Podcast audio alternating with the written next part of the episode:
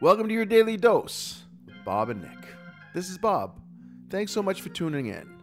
You know, it's been said that the ability to make another human being laugh is akin to a superpower. They didn't plan to laugh, you made them laugh, and they were powerless to stop it. In today's dose, Nick and I explore what it would be like to use that superpower on the famous and the funny. As always, there's a brilliant bad business idea that emerges from Nick's fertile imagination. And if you stick around long enough, you may even learn a couple of Greek words that will help you navigate your next trip to Athens. So much goodness packed into one dose, so let's get to it. One guy that makes me laugh quite a bit is Eddie Izzard. Are you familiar with him? I, I really like Eddie Izzard. He cracks me up. Do you have a flag?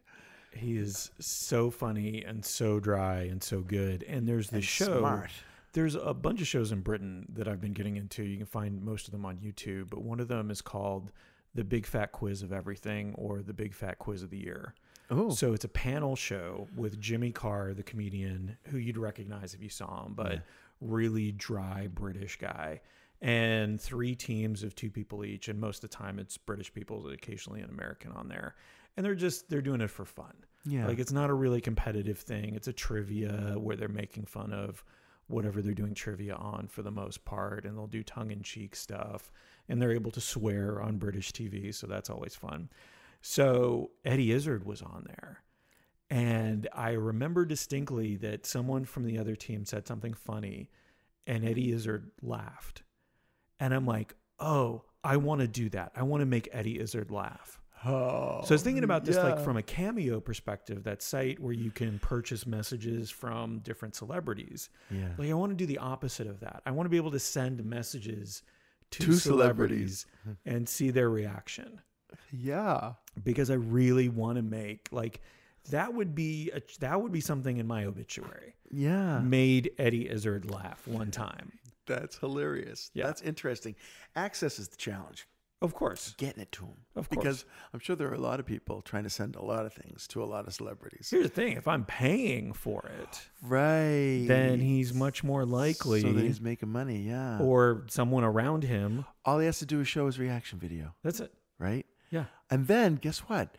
You could build a portfolio of all of the famous people, you've made, laugh, right? You can, and then you just go out into the world and you say, "I'm hilarious." I Look at-" must be good. right? Look at this. Look at all these people I made laugh. or or what if Eddie Izzard just send you back a stone face, no reaction video? You can hear your own voice in the video in front of him while the camera's on him, and he's got no laugh in his voice, no Yeah. laugh in his eyes, and he just looks at the camera, reaches it forward, and shuts it off. What bollocks he would say. Or something along those lines. Bollocks. Bollocks. When's the last time you used that word? Oh, I've never used that word. I'm not British. Bollocks. Uh, Bollocks. Are they balls? Yes. Okay. But wh- what the? Why, why do they call them bollocks? Uh, that's a great question. Why is it called the loo? Why is it called the lift? oh yeah, Why is it called the lav. the yeah? Any of the things they Yeah. use those those wonderful flat. Brit- A I have- flat. Oh, Well, I get I get some of that uh, in crosswords. You know, Yeah. they Oh, like yeah, to, yeah. they like they'll like they'll um they'll give you a, four letter answer and the clue is bathroom and bath or something like that. Yeah, flatbread yeah. and the answer is rent. You know, because it's the bread you have to spend to, to get a flat. You know, so I don't know. Those British people, I, I don't I don't really feel like our language evolved from theirs because they're so completely different. It's like the French people, and they they have a different word for everything. That's yes, I've noticed that. That's, that's Steve. Martin. Except for no, no, no is universal. No is almost always the same. Chinese say no. the Chinese, I don't know. I don't. I know either. don't No. No, I think I think you're right though. I, th- I think I, I've heard that before that no is a universal word, which is Yeah. kind of interesting, right? Because it's like to stop something. That's you know they, we don't have a we don't have a universal to say go ahead, but we have a, a universal to say no. Hmm. Yeah. That says something about. I like to humans. tell people uh, that the Greeks don't have any words for please and thank you. And I told that to my family once. And honestly, they had to stop and think about it for a second. And they're like, oh, no, yeah, we do. And do of they? course we do. What yeah? What is it? What is Uh, please is separakalo. And then uh, thank you is efcharisto. Oh, s- I love it when you speak Greek. Honestly, Oh, and it's truly, not a good language. it's what are you talking about? It's a fantastic Eh, language. it's it's a very guttural kind of Germanic-ish language. Almost not. You know something? Yeah. I get it's such a mix. I get that some Mediterranean out of there. I mean, yeah, Italian is a little bit more Yeah. lyrical. French is, of course, beautiful. but y- it's such a rhythm to those Yeah. things. Give me, give me, please again. Uh, separacolo. Separcalo. Yep. Separcalo.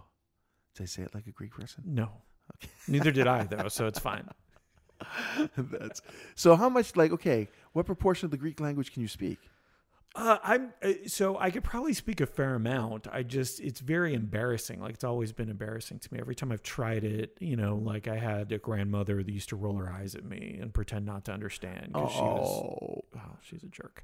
Um, my grandmother's a jerk. This, Uh, this is a but- memoir title. yeah, there's other stuff. Like I could understand most of it. Yeah, yeah. But if I got it's like if I was around Greek people who were speaking all the time, I would probably fall into a cadence of it. Now, did, did we talk? Did you go to Greece Just once when I was twenty, when you were twenty? How long Yeah. did you stay? uh, like three weeks. Okay, yeah. Did you visited some of the islands and stuff. did you try to speak Greek to anybody there? A little bit here and there, Yeah. but it was still like that was culture shock for me because I was used to, you know, it never occurred to me that people who spoke Greek every day, all the time, and only spoke Greek would speak faster than the Americanized Greeks that I had been around. the speed is the thing. oh my gosh. everywhere, everywhere. Because Spanish, I I can understand Spanish relatively well. Yeah. Okay, I can't speak it nearly as well as I can understand it. But if I miss a syllable, I don't know where the words begin and end, so that I'm not sure if I'm hearing words that I know or I don't know. And if I can just get them in the right rhythm, then I'm like, oh, I understand some of those. But yeah, I, I think the speed is the thing that gets me. one with like spanish there in greek there's uh gendered stuff too so there's male and female and uh in terms of the words and so how they're described and the uh, uh not the pronouns but the um uh, like the and Yeah. you know stuff like that and so How it's is- a little bit harder How is this new age of gender fluidity going to affect the, the romantic languages that all have gender references? oh i don't know You know, I mean, it's like, it's, it's, it, to me, it's so, in, it's more ingrained in those languages than it is in English. But w- I guess the question for me is why? Like, why is it la bibliothèque versus lo los bibliothèque? I always, I always had questions about certain choices they made for Yeah. what, what object is masculine or feminine. And my belief is dudes were making the decisions and they're like, I like Oh, see. libraries. I, like libraries, so I'm gonna make them a woman. I like, you know, I feel like a car. Oh, see, I would have gone the opposite. I like- Libraries are for smart nerds, so I don't want that to be masculine. okay, okay, you know, and you know, even like car. I think car is a masculine, whatever the automobile, el automobile, la automobile. I don't know. Yeah, Uh, I used to know Spanish. I I'm guess. curious about that now. Yeah. like why certain things? Maybe they had a draft, like the uh, men on one side and women on the other, because of course back then that's maybe what. But they then would was have there had. a, g- was one better than the other? Were people like rooting for certain words to be Sure. male and We want library. We want library. We want library.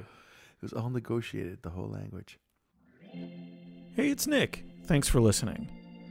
I went on a deep dive trying to figure out the whole gender aspect of some languages, and there's a lot of nuance to it. In many cases, and I think this applies to Greek as well, people look at objects for what kind of characteristics they had.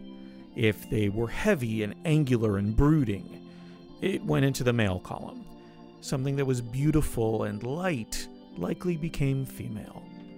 French is a little different in some cases, and I'm sure Eddie Izzard knows this. A lot of their words are homophones.